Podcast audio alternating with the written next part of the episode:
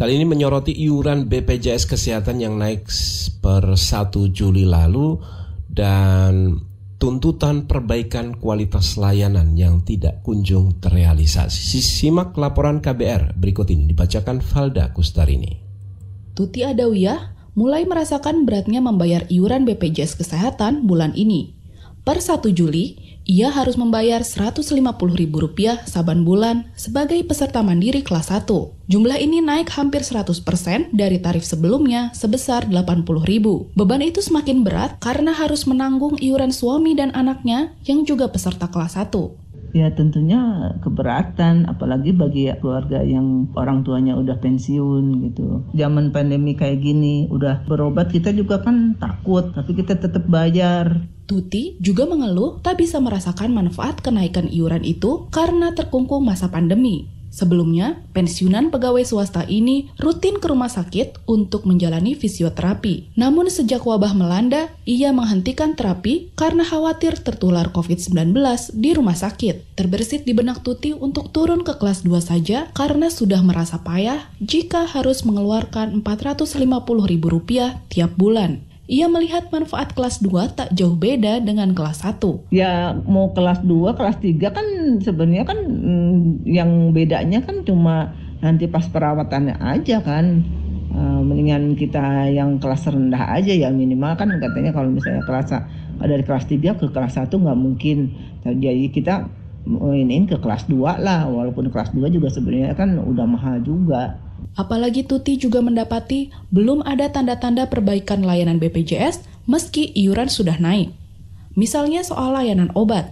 Menurutnya, setelah iuran naik, justru ada obat-obatan yang tak lagi ditanggung asuransi.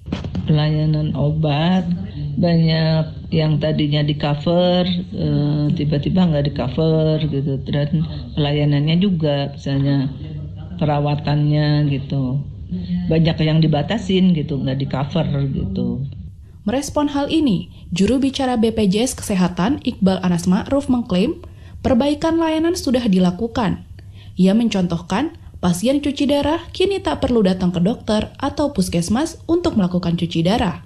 Mereka tinggal datang ke rumah sakit rujukan dan langsung direkam datanya. Ade itu ditangani di rumah sakit, dia nggak perlu balik lagi karena rekodnya udah rekam oleh sistem kan seperti itu. Cek misalkan di aplikasi mobile JKN di rumah sakit, dia kelihatan tuh ICU-nya sisa berapa, kelas 1 sisa berapa, kelas 2, sehingga memudahkan nanti rawat inap di rumah sakit. BPJS Kesehatan juga memfasilitasi kemudahan peserta untuk turun kelas. Peserta bisa langsung turun kelas setelah satu bulan mendaftar. Aturan sebelumnya mensyaratkan kepesertaan minimal satu tahun baru boleh turun kelas. Iqbal mengklaim hingga kini jumlah peserta yang turun kelas hanya sekitar 7,5 persen. Ia juga memastikan denda karena terlambat bayar hanya dibebankan jika peserta melakukan rawat inap. Dia mengaktifkan kartunya karena dalam kondisi sakit ketika sudah sehat tidak bayar. Makanya diatur dalam perpres ada konsekuensi khusus untuk yang memang dirawat inap. Kalau dia rawat jalan, artinya tidak ada kena denda layanan.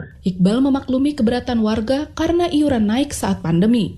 Namun menurutnya, langkah ini harus ditempuh agar defisit tak terus melebar hingga keberlanjutan BPJS bisa terjamin. Selain itu, ia mengklaim pemerintah sudah mengakomodasi masyarakat miskin dengan menambah alokasi untuk jumlah penerima bantuan iuran atau PBI ditetapkan ya di Oktober 2019 kan ada itu Perpres 75 2019. Kan yang sudah dirubah tidak hanya segmen mandiri, penerima bantuan iuran yang jumlahnya 132 juta itu sudah diperubah sejak 1 Agustus 2019.